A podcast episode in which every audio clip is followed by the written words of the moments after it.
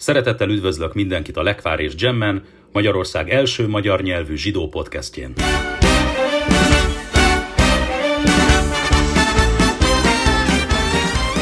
Szeretettel üdvözlök mindenkit, ez itt a Lekvár és Gem Podcast Szukoti kiadás. Ezen a héten péntek este köszöntrák Szukot ünnepe, ugye az őszi ünnepkör, hát mi zsidók sokat ünneplünk, mit kell mondjak. Ugye nemrég volt Rosh Hashanah, Tisre hónap elején, elsőjén a zsidó új év, majd követően drák tíz nappal Jom Kipur az engesztelés napja, majd Jom Kipurt követően négy nappal uh, Tisré hónap 15-én ránk köszönt Szukot, a sátoros ünnep, amely tulajdonképpen egy hétnapos ünnep igazság szerint, de a nyolcadik nap és a diaszporában a kilencedik nap is ünnep, de hát az egy kicsit már külön ünnep, amit úgy hívnak, hogy Sminiát Szeret.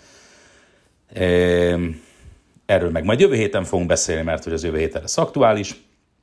Ezen a héten hét napig szukott ünnepek következik, tehát amikor ugyanis sátrakban lakunk, ezek a sátrak, ezek nem a Decathlonban kapható kemping sátrak, hanem különleges sátrak, amelyek feltétlenül szabad ég alatt kell legyenek, legalább három fallal kell rendelkezzenek, bizonyos méret is, van egy bizonyos méretkövetelmény is, minimális méretkövetelmény, vagy maximális méretkövetelmény is, és fontos, hogy a teteje a sátornak ez növényekből álljon, általában nádból szoktuk készíteni, de nem feltétlenül kell nádból, faágakból is állhat. A lényeg, hogy a lényeg, hogy lehessen látni átszűrődve a csillagok fényét, ugye emlékeztetve arra, hogy a teremtő a zsidó népet, amikor kihozta ki, Egyiptomból, akkor a sivatagban, sátrakban lakatta.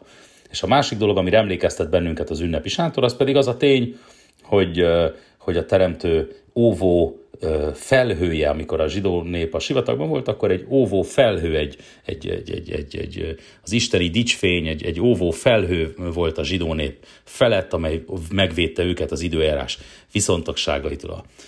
És ezt az, ez, az, a, ez az isteni az a gondviselésnek ez az óvó ölelése az, ami tulajdonképpen a, a, a szukott egyik fő jellegzetessége. A másik fő jellegzetessége pedig az ünnepi csokor, ugye, ahogy csütörtök esti tanításban Facebookon is megnézhetitek, itt elkészítettem az ünnepi csokrot, amely négy ö, különleges növényből áll, az egyik egy datójapálma ág, a másik az mirtus ág, abból legalább három kell legyen a csokorban, illetve legalább, illetve kettő ö, fűzfa ág, ez van a csokorban, illetve van egy negyedik, ez pedig egy különleges citrusféle, egy különleges citrusféle gyümölcs, amit etrognak hívnak, egy citromhoz hasonló, a citromok, citromfélék családjába tartozó különleges növény. Mindegyiknek hibátlannak kell lennie, nem lehet rajta semmilyen sérülés, vagy, vagy valami hasonló, és ezt a csokrot lengetjük meg az ünnep reggelein, az ünnep reggelein lengetjük meg ezeket. A, ezen a héten csak vasárnap, mert sabátkor, annak dacára, hogy az ünnep első napján igazán micva meglengetni ezt a csokrot, de sabátkor ezt nem tehetjük, ezért majd, legköz, majd első alkalommal vasárnap fogjuk a csokrot meglengetni. Ugye a csokorról két érdekes dolgot is említ a zsidó hagyomány. Az egyik érdekes dolog az, hogy a csokor négy növénye az, az, az, az tulajdonképpen megfelel a zsidó nép ben található négyféle embertípusnak. Ugye a, a, az etrog, az egy, a, ez a citrusféle gyümölcs, ennek íze is van, meg illata is van, nagyon kellemes citrus illata van magának a növénynek, és hát természetesen íze is van, hiszen hát citrus, tehát van neki íze a hadász, a, a, a, mirtus, a mirtus ág pedig csak illattal rendelkezik, ízzel nem. Egészen, egészen bódító illata van egyébként a mirtusnak.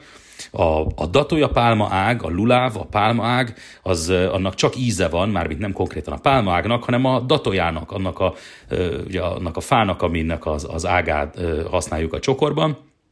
Az szaggal nem rendelkezik, viszont rendelkezik viszont ízzel, és az áravá, a fűzfa, a fűzfág az pedig se ízzel, se illattal nem rendelkezik. Tehát van egy növényünk, aminek íze is van, meg illata is van, van egy másik, aminek csak íze van, egy harmadik, aminek csak illata van, és egy negyedik, aminek egyik sincsen. És ez hasonlóan van a zsidó néppel is. Vannak köztünk olyanok, akik, akiknek számos jó cselekedeteik vannak, és meg is tartják a vallási törvényeket, a vallási parancsok szerint élnek, és, és, és egyébként nagy a tudásuk is. Aztán vannak olyan emberek, akiknek csak tudásuk van, de nem tartják a parancsolatokat. Minden tudnak, vagy tudják a parancsolatokat, de nem tartják őket. Aztán van olyanok, akik, akik csak a parancsolatokat tartják, de ne, nincsen, nem párosul hozzá tudás, nem tudják, mit miért csinálnak. És aztán vannak olyanok, akik se a parancsolatokat nem tartják, se pedig a tudást. tudásuk nincsen meg, ugye csak úgy, mint ahogy a növényben volt ez az említett négy példa, és hát a, a szimbolikus üzenete pedig az, hogy ezt a csokrot összefogva, ezt a négy növényt összefogva lengetjük, vagy lengetünk szukotkor, szukot ünnepén, bemutatva azt, hogy hát tulajdonképpen a zsidó népben is megtalálható az a négy jellemtulajdonság, és mind a négy jellemtulajdonságra egyformán, egyformán szükség van, mert így adjuk a, a, a nép egészét, így adjuk a társadalom sok, sokszínűségét. Egy másik érdekes, vagy két másik érdekes üzenet is van szokott ünnepnek két, ezzel a két különleges micvájával, parancsolatával kapcsolatban. Az egyik a csokor maga, az etrog, ez a citrusféle, ez, a, ez az emberi szívet szimbolizálja, ugye az alakja is olyan, mint az emberi szívnek, a, a mirtus, a, a, a mirtus ága, a hadásznak a, a levele az olyan, mint az embernek a szeme, ugye, mert a levélnek ilyen szemformája van egyébként, a, a luláv, a pálma ág, ez a zárt pálmaág, ez olyan, mint az emberi gerinc, ugye ez egy egyenes, mint egy kard, egy, egy, egy, az emberi gerincet képviseli, és a mirtu, vagy a, a fűzfaák pedig a fűzfa levél, lent található, ugye a fűzfa levél, levél az pedig olyan alakú, mint az embernek a szája. Tehát tulajdonképpen az emberi test is képviseltetve van ebben a négy növényben, a szív, a gerinc, a, a szem és a száj. Ugye ezek együttese az, az ezek együttese az, amely, ö, ö, ö, amely az emberet, embert az Isten szolgálatra ösztönzi. Ugye a szív az, ami az embert az Isten szolgálatra vezeti. Ugye? Ve haftajet a semelok kéha be Szeresd az örökkévaló Istenedet egész szíveddel. Ugye a szív az, ami bennünket az Isten szolgálatra kényszer, vagy, vagy, vagy, vagy késztet.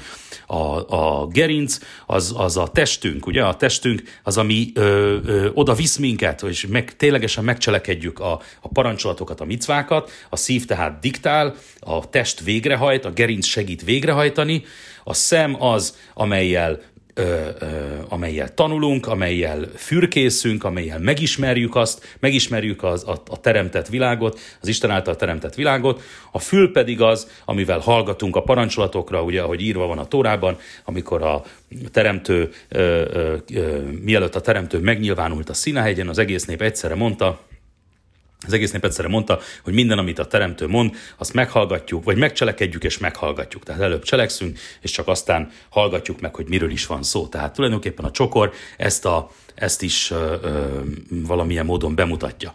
És hát a szuka, a sátorban való evés, ugye ilyenkor ö, ez alatt a hét nap alatt csak sátorban fogyasztunk minden ételt, és egy pohár vizet sem iszunk, legalábbis a férfiak, főként a Lubavicsi szokás szerint egy pohár vizet sem iszunk sátron kívül, szóval Ilyenkor hét napon keresztül sátorban eszünk, és a sátor tulajdonképpen az egyetlen olyan micva, az egyetlen olyan parancsolat a Tórában, ami az egész embert körbeveszi.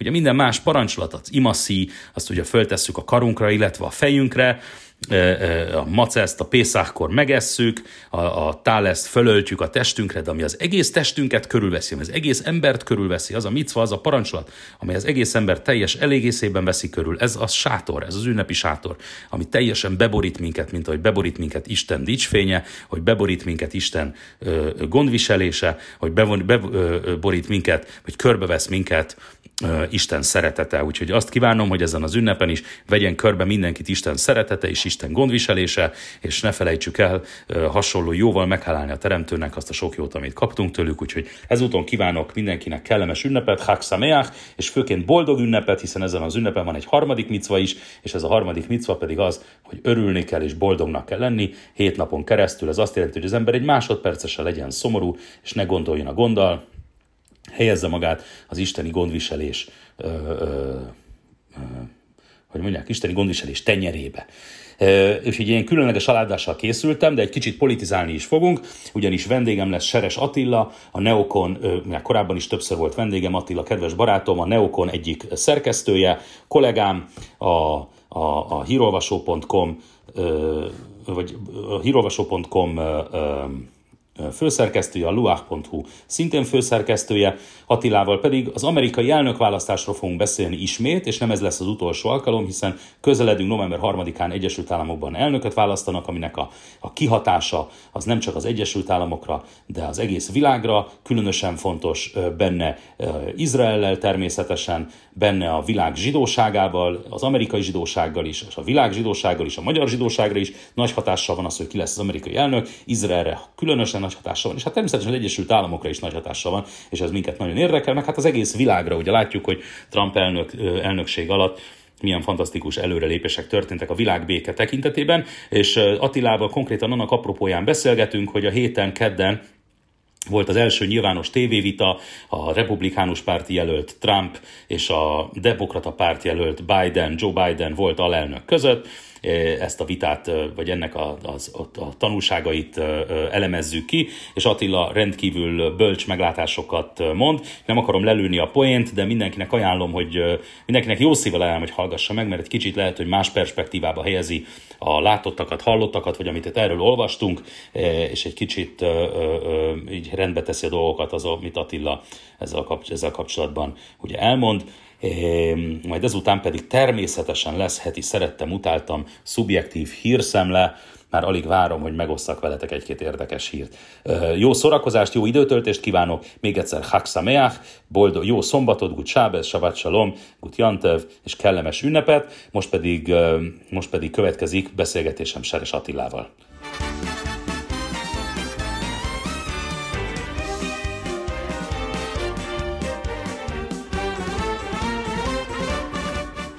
Első vendégem, és egyben egyetlen ezen a héten, Seres Attila, a Neokon szerkesztője, a luach.hu és a, és a, a hírolvasó.com főszerkesztője, kollégám, Szerbusz Attila, köszönöm, hogy elfogadtad ismét a meghívást. Szép napot! Egy, egy kicsit ezt a mostani beszélgetést, ez egy tegnapi rövid beszélgetés inspirálta, amikor is szó esett, két dologról esett szó. Az egyrésztről az amerikai elnökválasztás kampánynak az első televíziós vitája, ami kedd este volt az Egyesült Államokban, a másik pedig az izraeli koronavírus miatti lockdown, vagy, vagy, vagy lezárás. És akkor arra gondoltam, hogy olyan sok minden olyan sok minden szó esett a beszélgetésünk során tegnap, a rövid beszélgetésünk során tegnap, és olyan jó kis insightokat mondtál, hogy ezeket nem érdemes magunkba tartani, hanem osszuk meg a nagy közönséggel.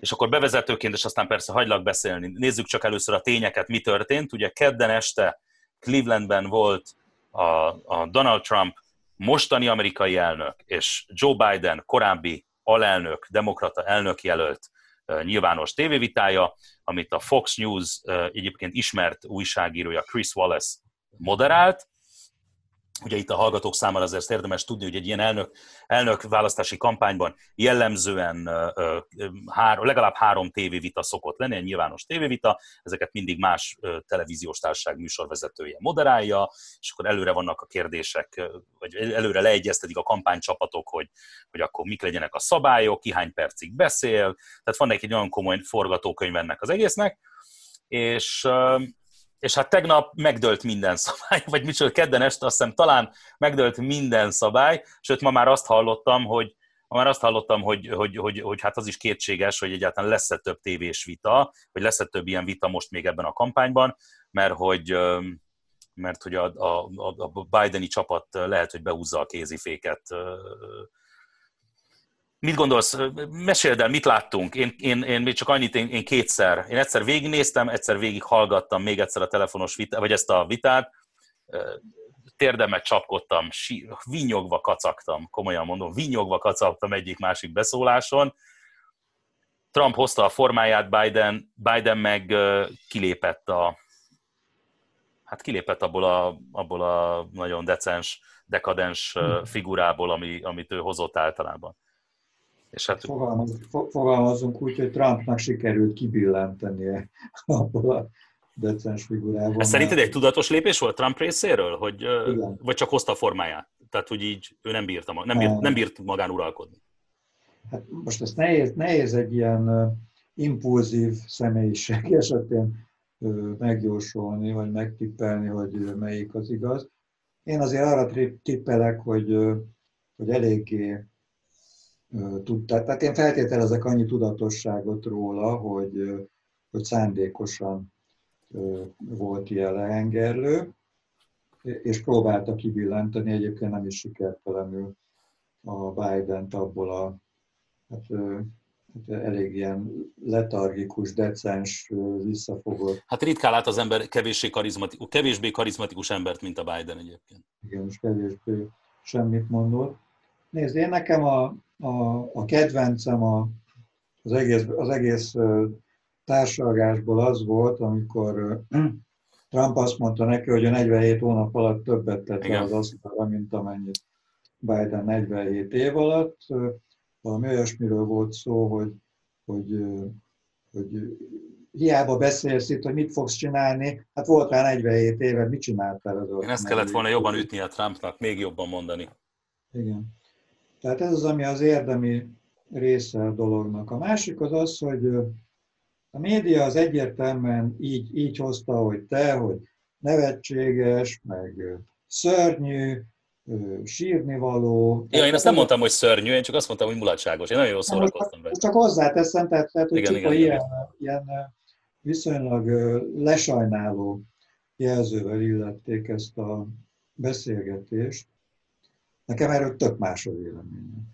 Tehát én, én össze megmondom, hogy, hogy nekem nagyon tetszik ez. Tehát, tehát én, én, én, úgy érzem, hogy, ez, hogy, egy, hogy a korszakváltás, a paradigmaváltás, ami az utóbbi években végbe megy a világba, az jelent meg ebben a beszélgetésben is, amikor már valódi húsvér emberek vágnak egymás szavába, vannak szenvedélyek, vannak ö, ö, hibák, hogyha úgy tetszik, Szerintem ezek... ezek Tehát tulajdonképpen azt mondod, hogy a korábbi, mert hogy ezek a korábbi tévés viták, ezek jellemzően azért inkább kampánybeszédek voltak mindkét jelölt részéről. Tehát mindenki elmondta a programját, decensen, becsülettel végighallgatta mindenki egyik a másikat, vitáztak, vagy igazából viták nagyon nem is feltétlenül igen, voltak. Igen, igen de, de, de mindez összefügg azzal a paradigmaváltással, ami, a, ami tulajdonképpen az egész információ hoz való hozzáférésünket is jelenti. Hiszen a korábbi elnökök, még akár tíz évvel ezelőtt is,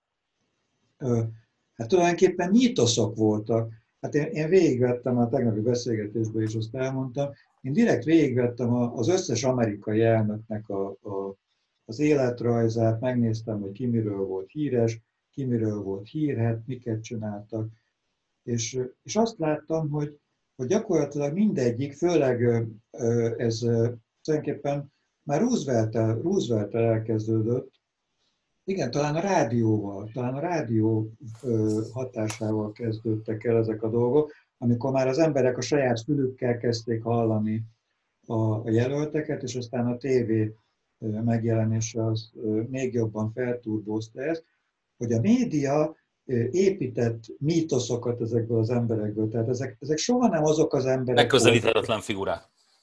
Ezek soha nem azok voltak, akik valójában voltak, hanem mind mítoszok voltak. Hát ott volt az elegáns, progresszív, Kennedy. elnök, a Kennedy, ugye, JFK. Ő, ő volt az előző paradigmaváltozásnak a, a hírnöke, aki, aki lemosta az egyébként tényleg antipatikus és és meglehetősen alkalmatlan Nixon.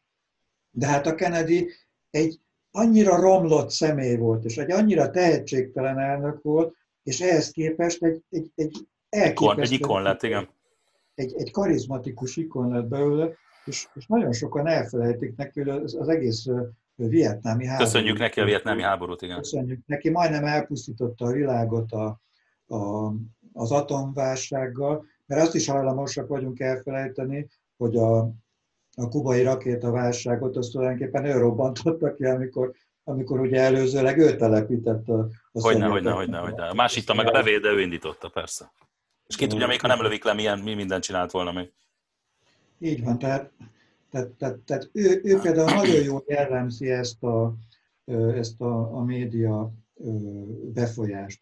A következő az, az ő utódja, Johnson elnök. Hát Johnson elnökre a, a mai világban a, az embereknek a többsége az arra gondol, hogy aki egyáltalán tudja, hogy miről van szó, hogy, hogy egy héja volt, akinek, a, aki belevitte a háborúba. Tulajdonképpen az ő nyakába vallják az egész, igen. az egész vietnámi háborút és a veszteségeket.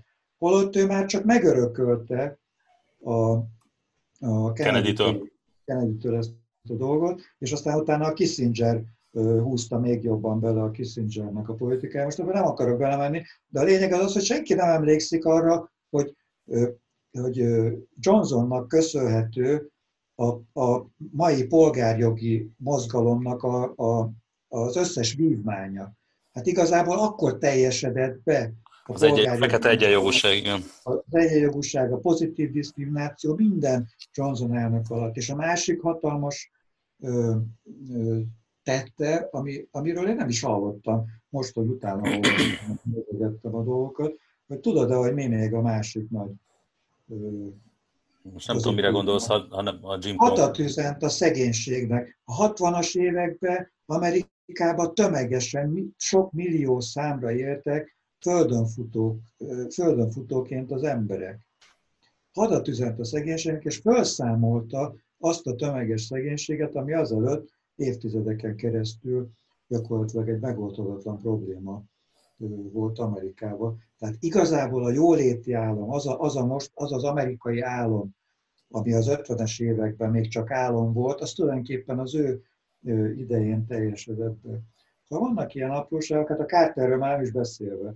Hát Carter, Carter mindenki, minden idők legrosszabb amerikai elnökeként szokta apostrofálni, szégyenfoltként, ha egyáltalán megemlítik, mert nagyon sok felsorolásból. Most az egyiptomi-izraeli békét hozott Carter mentségére, Attila? Mentségére? Carter egy borzasztó rossz elnök volt, tehát ez Carter egy borzasztó elnök volt. De hát, de itt most nem az a kérdés, hanem az, hogy, hogy milyen, ö, tehát hogy a média mit csinált belőle. Hát ne haragudjál, a, hát ő teremtette meg a békét, ő vetette el annak a békének a magvait, aminek, aminek most aratjuk le a gyümölcseit. Biztos vagy te ebben? Persze, egészen. Hát az, hogy az, hát nyilván ugye a történelem az építőkockák, az egyik nem tud meg, megszületni, ott nincsen másik, de, de én, én valahogy, de hát erről már sokat beszéltünk, én ezt a mostani békét nem, nem kötném az, az egyiptomi izraeli békéhez. Az egyiptomi izraeli béke az lehetőséget teremtett arra, hogy ne legyen folyamatos háború. Tehát folyamatos háború. Az, azzal kezdődött az, az arab az egységes arab agressziónak a, a felszámolása, felszámolása, a, megoszt, a megosztása. Tehát az volt az a pillanat, amikor megszűnt az a halálos veszély, hogy az összes arab állam összefogva be fogja szorítani a zsidókat a tengerbe. Ennek nem szabad alábecsülni, ezt, ezt nem lehet eléggé túlbecsülni ennek uh-huh, a mhm, jelentőségét. Aztán van még, van még néhány apróság, ami ebben a podcastban talán szintén jelentős.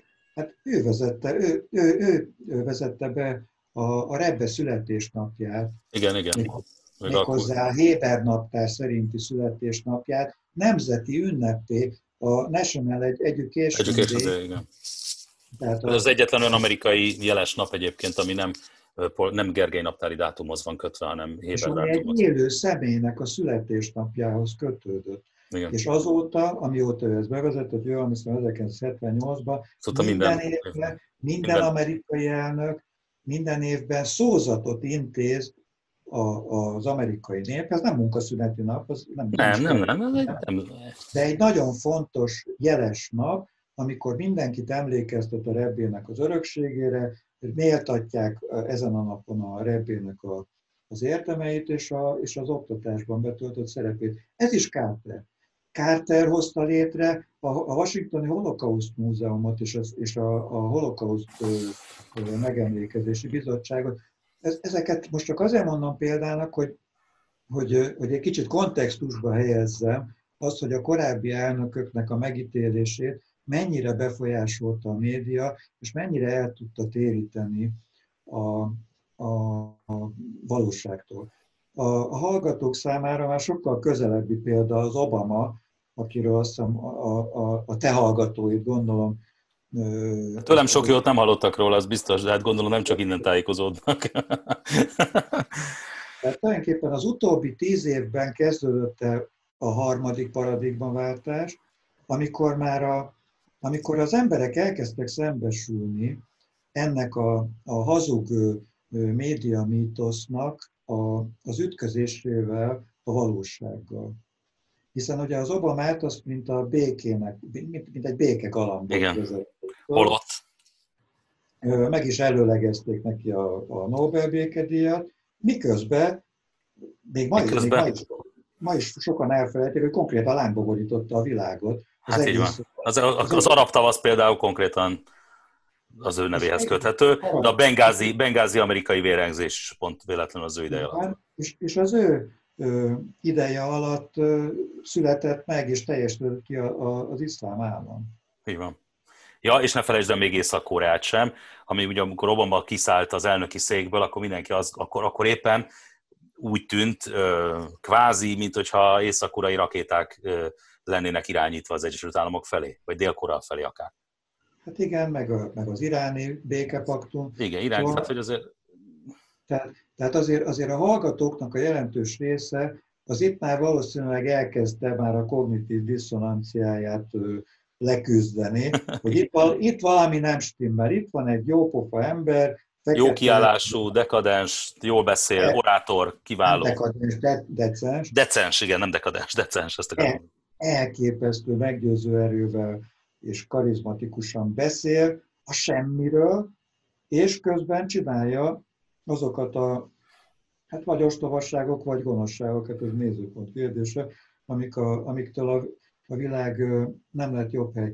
Én azt szoktam mondani mindig, hogy én, én azokat a politikusokat, akik eljutnak a csúcsra, azokat semmiképpen nem mérném a, a mi mércéinket, tehát azzal, ahogyan a barátainkat megválasztjuk, hiszen aki eljut egy ilyen posztra, egy ilyen magas posztra, annak szóval olyan, hát gondolj bele, annak olyan elképesztő ellenállást, elképesztő...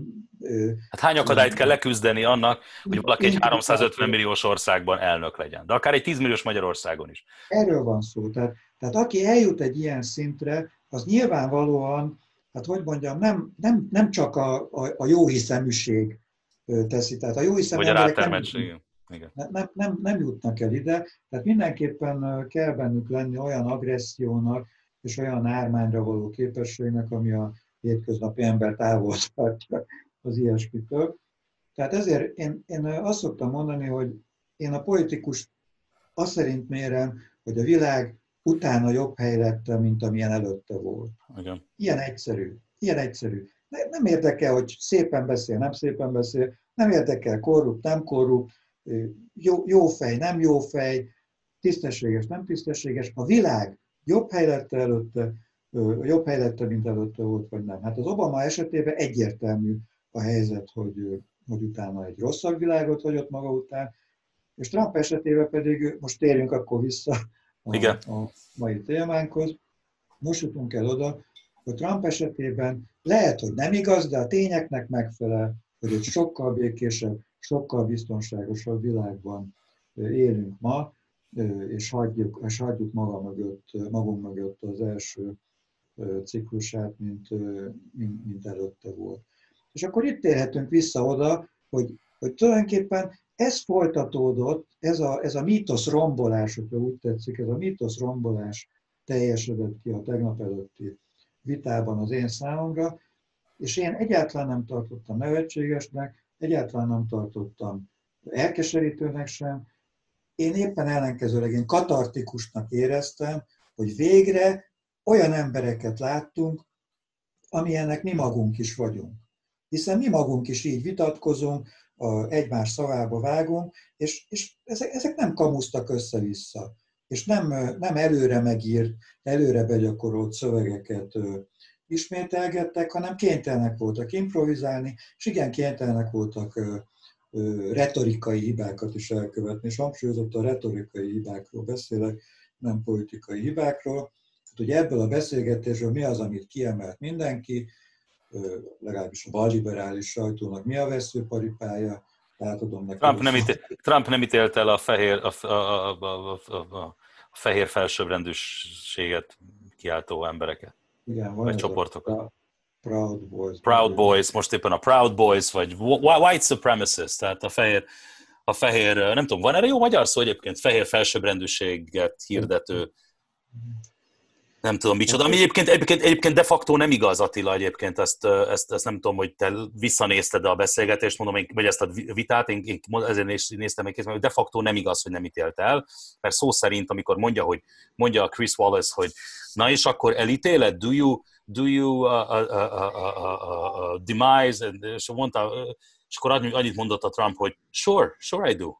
Tehát ott mondta, mondta, csak aztán utána akkor mondjad ki, mondjad ki, mit mondjak ki, bármit kimondok, mit mondjak ki, mondta Trump. Szóval, szóval igazából ő, elit, ő igazából meg, a választ azt megkapták.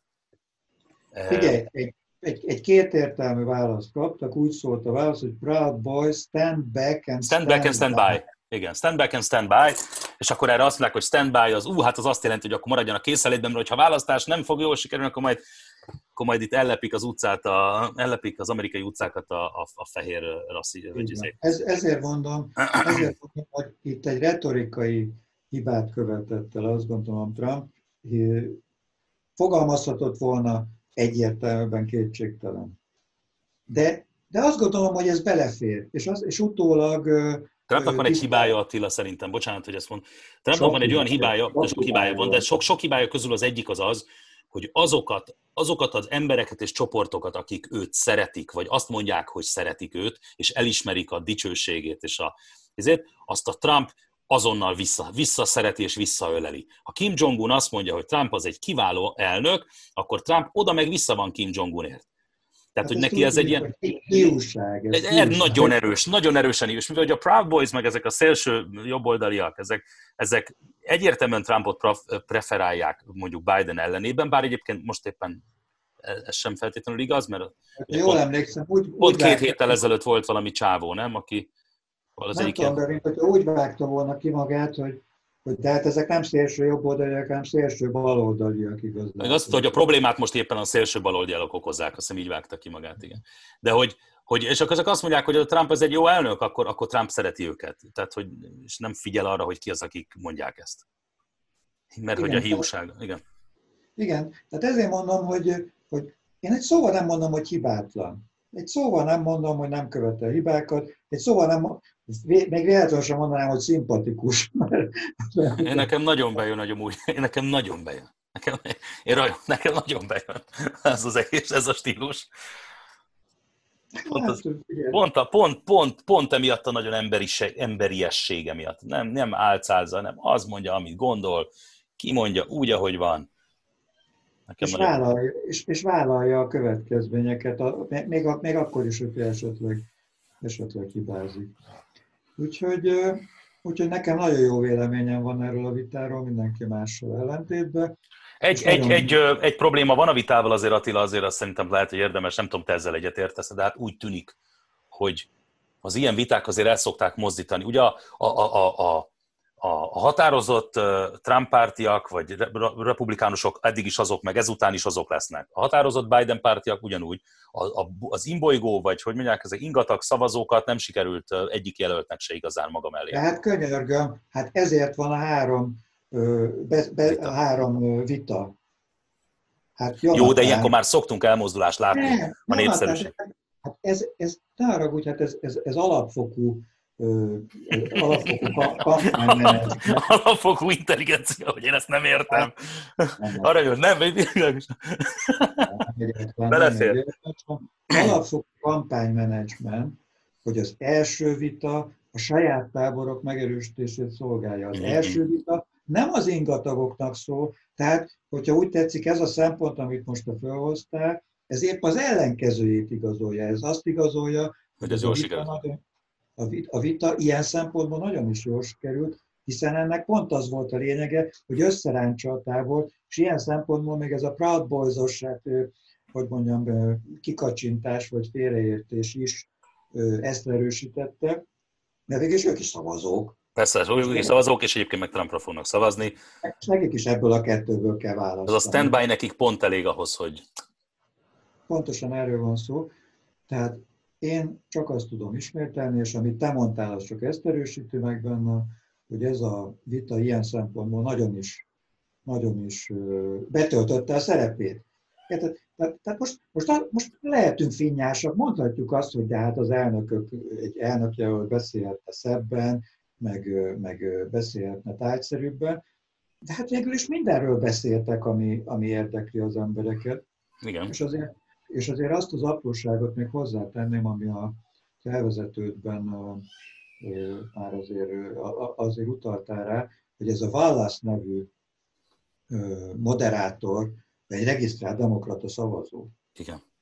Tehát azért azt se felejtsük el, hogy, hogy úgy állt bele a Trump ebbe a vitába, és ez szerintem a demokrácia, az amerikai demokrácia ünnepe, hogy beleállt egy olyan vitába, ahol egy regisztrált demokrata és szavazó moderálja a beszélgetést. És egyébként a többi beszélgetés, nem tudom, kik fogják vezetni, de jellemzően az egyik a CNN, a másik az, a CNBC, vagy az, vagy az ABC-nek a riportere szokott lenni, szóval Wallace-nál már csak baloldalibb moderátorai lesznek a következő vitáknak. És ez így, tehát, tehát hangsúlyozom, hogy, hogy ez így teljesen oké, okay, tehát félreértés ne esik. De az, hogy a Wallace végül is a Bidennek a, a hebehúrgyaságát próbálta kompenzálni, mert, mert tényleg egyértelműen Biden mellé állt. Ez igazából nem vált a Trumpnak a kárára, nem vesztett ezzel a Trump semmit. És, és tulajdonképpen itt is a Trump szavazók számára egy, egy pozitív dolog volt, hogy a Trump szavazók azt látták, hogy ez a fickó belefolytja a szót az ő kedvencükbe, hát csak azért is elmegyünk szavazni, nehogy már ez a, ez a, a demens figura véletlenül is hatalomra jusson. Úgyhogy mondom, az én számomra mást jelentette, mint a, mint a nézők 90 százalék. De ezért, nézők, ezért parancsolsz? Az amerikai nézők egyébként szerintem, én egyáltalán nem vagyok róla meggyőződve, hogy nem láttam kimutatásokat, egyáltalán nem vagyok róla meggyőződve, hogy az amerikai nézőknek is ilyen rossz lett volna. Nem, arról is vagyok meggyőződve. Azról én is vagyok. A, ugye, még egyszer, a Trump szava, nézd, a Trump szavazók, szóval mindenki nyert, mert a Trump szavazók megkapták Trumpot fullba, tehát kaptak 90 perc nettó Trumpot. Trump úgy viselkedett, ahogy a Trump viselkedni szokott, semmi meglepetés, sőt, tehát aki ezt, tehát aki bírja a fickót, mint ahogy én, az megkapta telibe.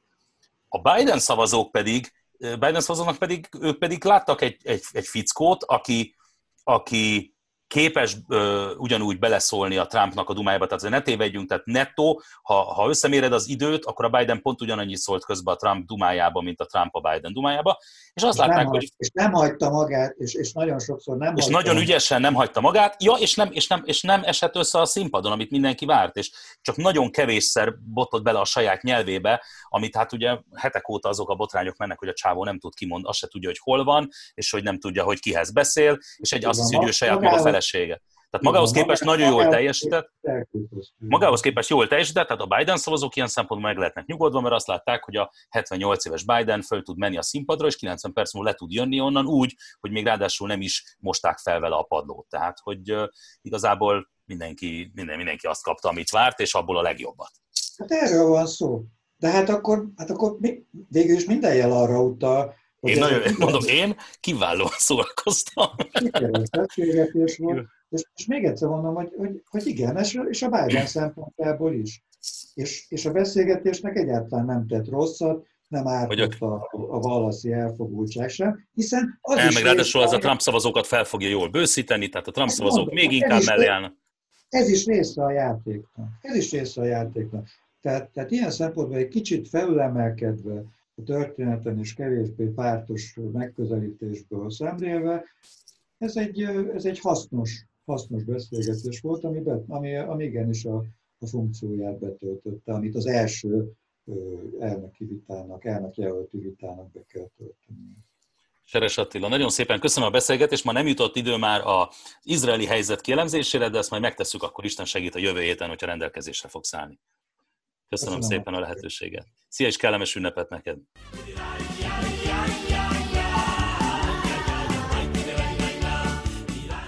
Is szerettem, utáltam, szubjektív hírszemle következik, a kedvenc szegmensem ebben a podcastben.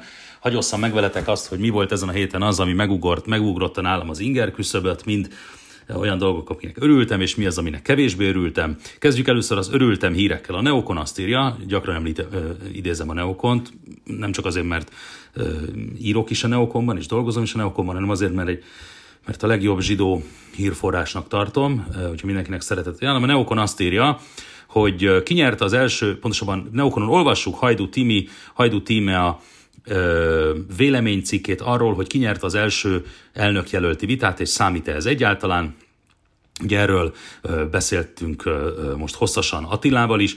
Timi azt írja, egy egymába, egymás szavába vágó, mégis kaoti, vágós kisé kaotikus vita zajlott le kedden, amely véglegesen leleplezte, hogy a két jelölt ugyanolyan ember, mint bárki más. Nagyon jó konklúziókat ír Timia, és egy rendkívül érdekes cikk mindenkinek ajánlom figyelmébe. Kinyerte tehát a keddi elnökvitát, volt ennek egyáltalán nyertes ennek a vitának, és számít -e ez egyáltalán. Szintén érdekes és szerettem hírek közé tartozik, hogy Donald Trump már a harmadik Nobel békedíj jelölést kapja, ezt is a Nero és a Neokonon lehet olvasni. Donald Trump amerikai elnök újabb jelölést kapott a Nobel békedíjra, jelentette kedden a republikánusokhoz fűződő Fox televízió. A javaslatot David Flint, ausztrál jogász professzor vezetésével ausztrál jogászok egy csoportja tette. Mint ismeretes, Donald Trump szeptemberben már két jelölést kapott a Nobel békedíjra, először Christian Tibrug Tibring eh, Giedde, norvég parlamenti képviselő javasolta a közel-keleti egyezményekért, majd Magnus Jakobson, német vagy svéd parlamenti képviselő, ezzel sem mondtam, hogy Jacobson, hoppá, parlament, svéd parlamenti képviselő jelentette be, hogy jelöli az amerikai elnököt a szerb-koszovói gazdasági kapcsolatok normalizálásáért, amely a Balkánon segíti elő a megbékélést. Mind a norvég, mind a svéd politikus írásban is eh, felterjesztett az amerikai elnököt a díjra, és ezekhez csatlakozott tehát most David Flint, ausztrál jogász professzor. A híradásokból nem világos, hogy javaslat javaslatukat a tudósok elutasították-e közvetlenül a Norvég, eljutatták-e közvetlenül a Norvég Nobel bizottságnak is, de hát csak volt annyi eszük, hogy eljutatták, úgyhogy nagyon remélem, hogy Trump megkapja a békedíjat. Szóval azért legyünk őszinték, lehet szimpatikus a Trump, meg kevésbé szimpatikus a Trump, de hát 15 ezerszer jobban kijár neki a békedíj, mint Barack Obamának, aki megkapta a nagy semmiért. Barack Obamának csak azért ott ítéltek oda a Nobel békedíjat, hogy ezt beszéltük az előbb Attilával, mert szimpatikus volt, de hát semmit nem tett a békért, sőt igazából háborúkat indított Obama háborúkat folytatott és háborúkat indított. Donald Trump hosszú ideje egyébként érdekes fact, fun fact, hogy Donald Trump az, a, a, a hosszú ideje óta az első olyan amerikai elnök, aki nem indít nem indított háborút, nem indított új háborút, pedig mindenki attól parázott, amikor majd ő beül, hogy majd megnyomja a piros gombot és háború az ehhez képest, megjött Trump és kitört a béke. Úgyhogy bőven megérdemli a békedíjat. Én nagyon-nagyon drukkolok. A másik, akinek nagyon drukkolok, az Benjamin Netanyahu, Ugye remélem ő is megkapja békedíjat, őt meg egy olasz képviselő terjesztette fel a Nobel békedíjra, úgyhogy nagyon drukkolok mind a kettőnek. Trump egészen biztosan megérdemli, szerintem egyébként Netanyahu is, de Trump teljesen biztosan. Oké, okay, nézzük még szerettem hírt. Orbán Viktor ö, ö, azt nyilatkozta, Trump, ha Trump nyeri az elnökválasztást, Magyarország pedig nem lép ki az EU-ból. Meggyőződésem, hogy Donald Trump fogja megnyerni a november 3-ai amerikai elnökválasztást, ezt mondta a magyar kormányfő Reuters brit hírügynökségnek adott interjújában. Kivételesen jó a kapcsolatunk Trumpal, mondta Orbán Viktor, majd kérdésre válaszolva rámutatott, ha mégis a demokrata párti Joe Biden nyer végül, akkor valószínűleg alacsonyabb lesz a nyitottság és szívélyesség, a kölcsönös segítség szintje. Trump győzni fog, fogalmazott a kormányfő a brit hírügynökségnek. Orbán Viktor kiemelte, hogy Trump győzelme esetén az Európai Uniónak normalizálnia kell a kereskedelmi kapcsolatot az Egyesült Államokkal, illetve rendeznie kell az amerikai csapatok hosszú távú európai állomásozásának kérdését. A kormányfő arról is beszélt, hogy Magyarország nem támogatja az Európai Bizottság szerdán bemutatott új migrációs és menekültügyi javaslatcsomagját, az ugyanis arra kényszeríti Magyarországot, hogy menedékkérőket fogadjon be. A kormányfő kijelentette, a javaslat szerint az Unió déli államaiba, főként Olaszország vagy Görögországba érkező uniós tartózkodásra nem jogosultak, visszaküldésének rendszer olyan kötelezettségé vált, válhat, hogy Magyarországnak migránsokat kellene befogadnia. Persze a kormányfő után a végén hozzátette, hogy szerinte bátor döntés volt az Egyesült Királyság távozása az Európai Unióból, de Magyarország nem fogja ezt az utat követni. Jó kis cikk, olvassátok el. Szintén szerettem tárgyba tartozik. Most mit szerettem ebbe az előző cikkbe? Hát két dolgot. Az, hogy Orbán nem akar kilépni az Unióból, ezt eléggé szerettem, és azt is nagyon szerettem, hogy azt reméli, hogy Trump fog győzni. Ez egyébként mind Magyarországnak, mind pedig természetesen Amerikának és a világnak nagyon jó lenne, hogy ezt most már sokszor elmondtam, és még el is fogom mondani november harmadikáig. Oké, okay. szerettem hírekhez tartozik. Izrael és Libanon tárgyalni fog a tengeri határól, írja a Neokon. A tárgyalások a tervek szerint október közepén kezdődhetnek meg, és az ENSZ égisza alatt az Egyesült Államok közvetítésével zajlanak majd. Izrael és Libanon csütörtökön megerősítette, hogy megállapodtak a tengeri határral kapcsolatos tárgyalások megkezdésében, írja az Új Kelet Online, izraeli zsidó hírportál. A tárgyalások, amelyeket az Egyesült Államok közvetít az ENSZ égisza alatt, várhatóan október közepén kezdődnek, amint azt Yuval Steinitz, izraeli nemzeti, nemzeti infrastruktúrális energia energiaügy és vízügyi miniszter is megerősítette. Célunk az Izrael és Libanon közti határmegosztással kapcsolatos vita lezárása, hogy elősegítsük a természeti erőforrások fejlesztését a régió minden népének javára. Szóval egészen hihetetlen, még a végén kitör a béke Izrael és Libanon között is. Szóval kapkodom a fejemet, fantasztikus. Hál' Istennek, hodulás kitov. Azt olvassuk a Neokonon is, Neokonon szintén, a ha szerettem hírek között, hogy, vagy én oda tettem, már az arabok is elfordultak a palesztinoktól, eldugultak a pénzforrások. Meg lehet a pandémia is közrejátszott benne, de talán a normalizálódó arab-izraeli viszony kapcsolatok miatt is egyre kevesebb arab állam dotálja, azaz támogatja pénzzel a palesztinokat. 85, nagyon durva, 85%-kal csökkent az arab országok által a palesztin hatóság számára folyosított pénzügyi támogatások mértéke 2020-ban jelentett a Nu Arab beszámolójára hivatkozva az Izrael Hayom nevű újság, ami 2019 első hét hónapjában 267 millió dollár. Addig 2020 ugyanezen időszakában csupán 38 millió dollár futott be Ramallahba, a palesztinok fővárosába. Hups, hups, hups. Nagyon jó. Nagyon helyes. Szuper. Oké, okay, szerettem hírek közé tartozik, evezzünk hazai vizekre. Emlékház lesz az egykori zsidó iskolából Dombováron, olvasom a Kibic az Akibic, a Kibic magazinban, az akibic.hu-n. Emlékházat és kiállítóteret alakít ki Dombovári volt zsidó iskola épületében a helyi magyar-izraeli baráti társaság, a kiállításon Reis Józsefnek, a szegények orvosának is emléket állítanak. Rostás Zoltán elmondta, hogy a Dombovári zsinagóga mellett álló 140 négyzetméter alapterülő épületet közművesítik, teljes körülön felújítják, és két kiállítóteret hoznak benne létre. Az átalakítást a terület és településfejlesztési operatív program 10 millió forintos támogatásával végzik, a társaság 14 millió forintot fordít az épületre tette hozzá. Elképesztő. Nagyon örülök neki. Nagyon örülök, amikor ezek a méltatlanul hagyott emlékhelyek felújításra kerülnek. Tényleg nagyon fontos, azt gondolom nagyon fontos. Szintén szerettem hírek közé sorolom, amit a Neokonon olvastam, és hát máshol is persze, hogy az EMI kivonul, kivonul a baloldali sajtók támogatásából, de a sorsok házát megnyitják. Nem akarom felolvasni az egész cikket, csak egy-két érdekességet belőle. Köves Loma, az EMI vezető rabja interjút adott a HVG-nek, amelyben elmondta, miért vonulnak ki a baloldali média támogatásából, hogy áll a Sorsok háza projekt, mit gondol a hazai antiszemitizmusról, a migrációról, és mire fordítják az állami támogatást.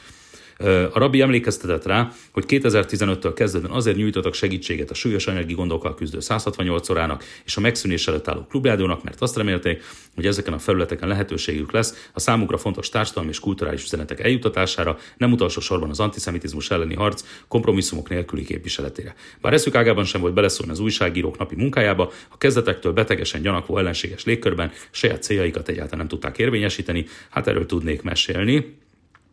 Sorsok házával kapcsolatban elmondta, 2019 elején kezdték el az állandó kiállítás koncepcióján dolgozni, nemzetközi hírű történészek és holokauszt múzeológusok bevonásával, majd a világ egyik legismertebb múzeumfejlesztő társágát, a washingtoni székhelyű Gallagher Associates megnyerték az ügynek. Idén júliusban fejezték be a múzeumfejlesztés nemzetközi standardjai által meghatározott első három fázist, melynek eredménye egy 200 oldalas úgynevezett sematikus tervanyag, ami már egy teljes forgatókönyv. Köves Rabbi pedig beszél a sorsok házáról is, és hát mondom még egyszer, ebben a HVG interjúban, meg a Neokon által közölt kivonatban lehet olvasni arról, hogy miért száll ki az EMIH és ennek vezetője Slomo, Köves Slomo Rabbi, a, a, mi ez, 168 órából, illetve a klubrádióból. Én ezt egy helyes döntésnek tartom, kifejezetten jó döntésnek tartom. Általában egyetértek Slomo döntéseivel, ezt kifejezetten támogatom. Oké, okay, nézzük csak az utáltam híreket, vagy hát nem is tudom ezt hova soroljam ezt a hírt. Neokonon olvastam, hogy Erdogán azt is azt elérte, mármint a török, ugye török Erdogán elnök elérte, hogy 15 év után újra választásokat tartsanak a palesztinok. Szóval ezek 15 éve nem választottak. Oké, okay. Isztambulban egyességet kötött a két legfontosabb palesztin szervezet arról, hogy 15 év szünet után ismét demokratikus választásokat rendeznének. Hát azért azt majd megnézem, mikor lesz ez demokratikus. A Gázát irányító Hamas, palesztin terrorszervezet és a Ramallahból Cisjordániát kontrolláló Fatah egyességet kötött a napokban Törökországban, melynek értelmében fél éven belül demokratikus választásokra kerülhet sor, számolt be a német közszolgálati Deutsche Welle. Mahmoud Abbas, Fatahos palesztin elnök képviselői a rivális Hamas politikusaival Törökországban egyeztettek a héten egy vonzóbb jövőkép felvázolásáról, és arra megállapodásra jutottak, hogy általános választásokat írnak ki. Ez 15 év folyamatos rivalizálását, Rivalizálás és sokszor véres konfliktusok után mindenképpen jelentő, jelentős fejleménynek számít. Legutóbb 2006-ban rendeztek általános választást a palesztinok, akkor a Hamas f- jelentős fölénnyel nyert. Hát nagyon kíváncsi vagyok, A. Megtartják-e, B. Mennyire lesz demokratikus, C. Ki nyer. Oké. Okay. Nézzük még, a, a, vagy ez, ez, ez tulajdonképpen jó, jó hír, jó, hát azért ennek, azért ennek örülök. Van ezért egy pár dolog, ami egy kicsit szomorúvá tesz, amit utáltam. Az egyik vészhelyzet Izraelben meghosszabbítják az országos zárlatot. Nem azt, hogy nem azt utáltam főként, hogy meghosszabbítják az országos zárlatot, annak se örülök, de főként annak, hogy milyen komoly ö, áldozatokat szed a koronavírus Izraelben. Kedden rekordmagasságba 200 fölé emelkedett a lélegeztető gépen ápoltak száma, és meghaladta az 1500-at a koronavírus okozta COVID-19 betegségben elhunytak száma Izraelben most már, mint most hattam, halt meg az 1500-at, nem kedden egy napon halt meg 1500 ember, Istennek hála, összesen eddig halt meg 1500 ember, ami borzasztóan magas szám egyébként. Az izraeli egészségügyi miniszter bejelentette, meghosszabbítják az érvényben lévő három hétre tervezett országos zárlatot, az ütemterv szerint feladásra vonatkozó nyomás ellenére. Juli Edelstein, egészségügyi miniszter kedden reggel a, a a Khan Bétnek nyilatkozó arról beszélt, hogy szeptember 18-án bevezetett, és elvileg október 9-én véget érő zárlatot meghosszabbítja keresek még itt most a hírben lapozgatva, Ja igen, az egészségügyi minisztérium közlése szerint mintegy 9 milliós Izraelben eddig 233.265-en fertőzöttek meg igazoltan koronavírussal, jelenleg 66.566 aktív fertőzöttet tart nyilván az egészségügyi ö, minisztérium honlapja, egészen borzasztó, és ahogy említettem, most már több mint 1500 halálos áldozattal, úgyhogy a teremtő küldjön gyógyulást minden betegnek, egészséget minden egészségesnek, és, és, és legyen már vége ennek az őrületnek. Azt ö, olvastam, az utáltam, vagy nem is tudom, ez inkább a vicces rovatba tartozna, nem tudom, döntsétek el ti. Azt írja a Kuruc, vagy a Kuruc Info, a Kibic, azt írja a Kuruc Infóról egyébként, de a Kibic írja, úgyhogy bocsányi nyelvbotlásért, de hát lehet, hogy Freudi. Azt mondja, a Kuruc Info balliberális lap egy kormányközeli elemző központ szerint. Azt hiszem elég utálom ezt a hírt. Szóval azért álljon meg a menet. A kormánynak több mint egy milliárd forintért dolgozó média néző központ jutott erre a véleményre. A néző, nézőpont intézethez tartozó média néző központ, borzasztó, milyen kreatív névválasztás. 1,3 milliárd forintért végez sajtófigyelést és kutatást a magyar kormány számára. A központ most egy növekvő sokszínűség címmel kiadott elemzéssel jelentkezett, amelyben arra jutottak a munkatársak, hogy Magyarországon a média független és kiegyensúlyozott, kiegyensúlyozottnak nem gondolnám, függetlennek gondolom egyébként, Hát erről azért majd hosszan elbeszélgetnék bárkivel, hogy mennyire, miért tartom függetlennek a magyar sajtót, de főként azért, mert vannak ellenzéki. Tehát az nem igaz, hogy minden sajtótermék nem ellenzéki. Például eleve az a tény, hogy egy ilyet le lehet írni, ez azt mutatja, hogy Magyarországon szabad és független sajtó van. Vannak nem független sajtótermékek, de egyik tart sajtótermék sem független. Tehát nincs független sajtótermék, általában van független sajtó, mindegyik sajtóterméknek van. Minden sajtótermék írójának, mindenkinek van személyes agendája, személyes véleménye, amely tükröződik természetesen az írásokban. Nincs pártatlan újságírás. Pont. A kérdés az az, hogy mennyire érvényesül, mennyire mutatkozik meg, a külön, a, mutatkoznak meg a különböző vélemények, a különböző pártosságok, mennyire mutatkoznak meg a sajtó termékekben, és Magyarországon azt gondolom, hogy megmutatkoznak. Tehát van baloldali sajtó, van jobboldali sajtó, van szélső jobboldali sajtó, van szélső baloldali sajtó, és ez így van az én véleményem szerint rendjén. A 444 azonban más érdekességeket is kiszúrt az elemzésben, méghozzá azt, hogy a baliberális médiák közé sorolták a kurucinfót. Azért az tényleg durva. A médianéző központ munkatársai arra már nem tértek ki, hogy milyen kritériumok alapján készítették el a besorolást, így az sem derült ki, miért kerülhetett a szélsőjobbos antiszemita portál a balliberális lapok közé. Hát ez inkább akkor a vicces rovatba tartozik, kevésbé az utálom, az nem kell ezen annyira megsértődni. Viszont az utáltomba tartozik az, hogy, az, hogy száz éves a zsidóság társadalmi visszaszorítását célzó numerus clausus törvény. Ugye héten volt, szeptember 23-án, száz évvel ezelőtt, 1920. szeptember 26-án hirdették ki az 1920 évi 25. törvényt, amely kimondatlanul is a magyar zsidóság társadalmi visszaszorítását célozta. A numerus clausus szemlelete már elővetítette a későbbi zsidó törvényeket, az Akibicen lehet erről olvasni, máshol is lehetett erről olvasni, az Akibicen egy kivételesen érdekes cikk foglalkozik ezzel hogy ezen a héten volt száz éves a numerus clausus, és akkor egy ilyen kicsit szerettem, meg egy kicsit vicces hírt olvasok a Neokonon. Szijjártó Péter és Helyzel András megbeszélés a, a Rumbach zsinagógában. Szijjártó Péter külgazdaság és külügyminiszter kedden ellátogatott a budapesti Rumbach Sebestyen utcai zsinagógába, ahol Helyzel Andrással a Magyarországi Zsidó Hitközségek Szövetsége a Mazsisz elnökével tárgyalt, közölte a Mazsisz az MTI-vel. A közlemény szerint a látogatást követő zártkorú megbeszélésen Helyzel András köszöneteit fejezte ki a magyar-izraeli kapcsolatok példás alakulása miatt, miatt majd rövid áttekintést adott a magyarországi zsidó közösség helyzetéről és a közeljövő terveiről. Ennek kapcsán a Mazsis elnöke kiemelte mindazon területeket, ahol közös sikerek szemlőtt tartásával fejleszteni lehetne a magyar kormány és a Mazsis kapcsolatait. Hát például ott lehetne fejleszteni, kedves Helyzer András, hogy nem fikáznátok egyfolytában azt a magyar kormányt, aki a Rumbach zsinagógára egyébként cirka 3 milliárd forintot adott. Tehát az, hogy ez a zsinagóga létrejött, ez a magyar kormánynak a, a jó voltából történhetett. Nem lett volna kötelező ezt a pénzt nekik adni, de odatták, úgyhogy például ott lehetne javítani a kapcsolatokon, hogyha nem ö, kett, játszanál kettős játékot, Mazsisz elnöke nem játszanak kettős játékot, mert a sajátjainak folyamatosan szídja a kormányt, a kormánynak pedig folyamatosan nyalja a kormánynak a hátsóját. Szóval ezt a kettős játék, és az emberek nem hülyék, hát szóval ma már ezt nem lehet csinálni, tehát van internet, vannak mobiltelefonok, hát minden kikerül, minden írás, minden hangfelvétel kikerül, csak nem gondolja ez a szerencsétlen Heizler, hogy, hogy, hogy, hogy, ez, hogy ez nem fog kiderülni, amikor ő ott a, a saját belső embereinek, a közgyűlésének, a tagjainak, meg a kollégáinak folyamatosan, folyamatosan ekézi a magyar kormányt, és akkor utána majd ezt, ez nem fog elkerülni a, a miniszterelnökséghez. Hát mennyire egy idióta, de tényleg. Azt mondja, Tárgyaláson szó esett a nemzetközi zsidó szervezetekkel folytatott konstruktív párbeszédről is. A kapcsolatok fontosságát jelzi, hogy a megbeszélésen részt vett Ligeti András, a Zsidó Világkongresszus Európai Ügyekért felelős koordinátora, valamint Büchler András, a Mazis vezetőségi tagja, hogy az, hogy Büchler mit keresett ott, azt nem tudom, azon túl, hogy ő a Heizlernek a, a, a csicskája, vagy a ilyen kis pincsie, ezen túl meg az egyetlen nyelvet beszélő ember egyébként a Síp utcában, azon túl nem tudom pontosan mit kellett ott, mert a Pszichártó azért elég jól beszél magyarul, azt hiszem. A nemzetközi kapcsolatokkal foglalkozó elnöki tanácsadó is nem tudom, na mindegy. Közleményben kitértek arra, hogy a Rumbaksebessén utcai zsinagóga a teljes körül műemléki rekonstrukciója a miniszterelnökség és emberi erőforrások minisztérium által biztosított állami forrásból mintegy 3,2 milliárd forintból valósul meg, a beruházás befejezése idénre várható. A Rumbach a 19. század első felében bla bla bla, ezt most már nem olvasom föl. Na hát viszont a vicces az mi volt az, hogy a, a Szijjártó, Szijjártó miniszter úr adott egy, egy focilabdát, meg egy focimeszt adott ajándékba a Heizlernek, 呃。Ami egyszerűen csak vicces. Hát, és akkor ki, olvastam a kommenteket itt a hír alatt, szombaton is, meg, szombatban is megjelent ez, meg a mazsisz.hu is, hogy képzeli a Szijjártó, hogy, hogy, hogy focilabdát ad, meg focimezt, hát nincsenek érzéke, meg hogy nem tett föl kipát a fejére ott a zsinagógában, először is nem kell föltennie kipát, Szijjártó Péter nem zsidó, nem kell kipát hordani a zsinagógában. Jó, tehát kezdjük itt, másodszorban.